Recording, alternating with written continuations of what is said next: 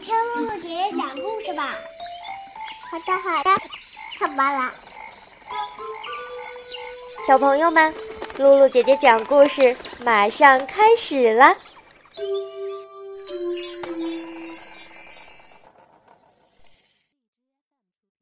小朋友和大朋友们，你们好，欢迎来收听露露姐姐讲故事。我是你们的好朋友露露姐姐。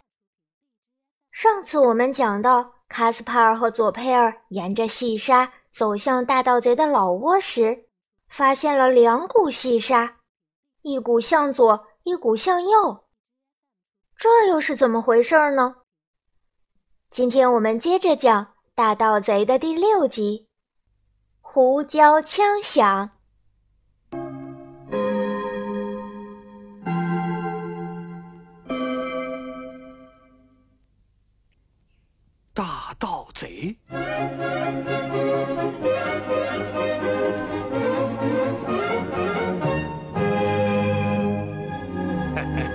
有意思。大盗贼胡森布鲁斯捋着他的黑色络腮胡子，不时地发出冷笑声。用箱子里剩下的白沙再撒一条沙剂，这可是一条绝妙的计策。一想到这儿，他就洋洋得意起来。但愿卡斯帕尔和佐佩尔莽撞的分头行事，那么在两条细沙的尽头，两个小家伙可就有的瞧了。他虎尊布鲁斯早已安排就绪。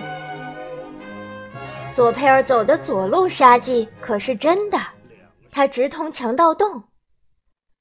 他怎么也没有想到的是。大盗贼胡森布鲁斯正拿着上了膛的手枪，在离洞门不远的一棵盘根错节的老橡树后面等着他呢。手枪里倒没有装枪弹，而是填满了磨得细细的胡椒面儿。胡森布鲁斯明白，在这样的情况下使用胡椒枪再适合不过了。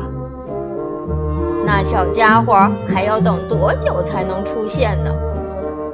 森布鲁斯心想：“且慢，如果没看错的话，那边林子里已经有人影在晃动了。没错，那边的林子里已有人影显现。那人戴着一顶鲜红色的尖顶帽，是卡斯帕尔无疑。乌森布鲁斯哪里知道那是佐佩尔戴了卡斯帕尔的帽子？他举起胡椒枪，开始瞄准了。”他瞄得极其仔细，然后才慢慢地勾下手指。砰的一声，一道闪光，一声爆响，一团胡椒烟雾穿林而去。可怜的佐佩尔，这一枪正中他的脸庞。猛然间，什么也听不见，什么也看不见了。除了打喷嚏和拼命咳嗽，他什么也干不了了。脸上火烧火燎的，眼睛也火辣辣的疼。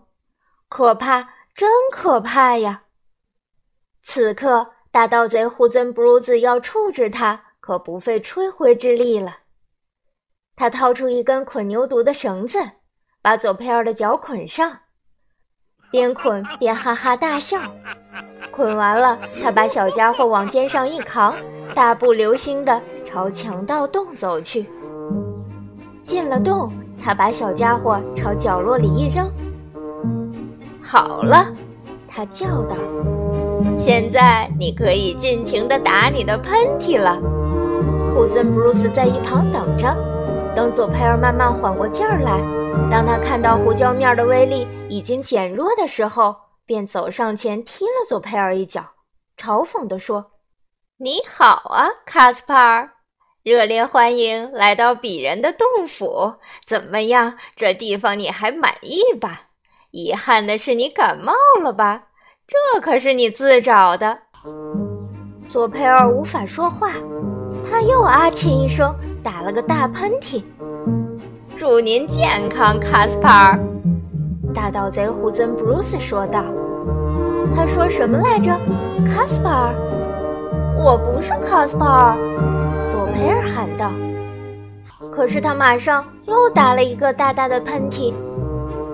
是啊，是啊，胡森布鲁斯笑道：“我知道你不是卡斯帕尔，你是康斯坦丁·奥博尔的大皇帝。不，不是，我是佐佩尔。那当然了，如果你是佐佩尔，那本人就是警官登佩尔莫萨了。可是我真的是佐佩尔。闭嘴！大盗贼胡森布鲁斯吼道：“你再对我胡说八道，把我惹火了，我就用这炉钩子揍你！”咦，那是什么声音？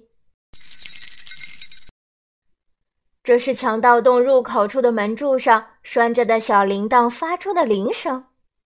知道这铃声意味着什么吗？大盗贼胡尊布鲁斯洋洋得意地问。不，你不可能知道的，卡斯帕尔，还得我来给你解释解释。铃声一响，就说明你的好朋友佐佩尔掉进了地洞里。说的准确些，就是扑通一声掉进了陷阱里。你怎么发愣了？怎么不开口了？放心吧，能够随心所欲地捉弄胡森布鲁斯的人，还在娘肚子里呢。大盗贼胡森布鲁斯哈哈哈的放声大笑，边笑边拍打着自己的大腿。然后他从床底下掏出了几根绳子和一个麻袋。为了使你不至于太寂寞，现在我去接你的朋友佐佩尔了。胡森布鲁斯说道：“这当中，你给我好好想一想，你究竟是不是卡斯帕尔？”不然有你好瞧的，小朋友们，佐佩尔被大盗贼抓住了。那么卡斯帕尔的情况又如何呢？欢迎小朋友们下次继续收听《大盗贼》的第七集《插翅难飞》。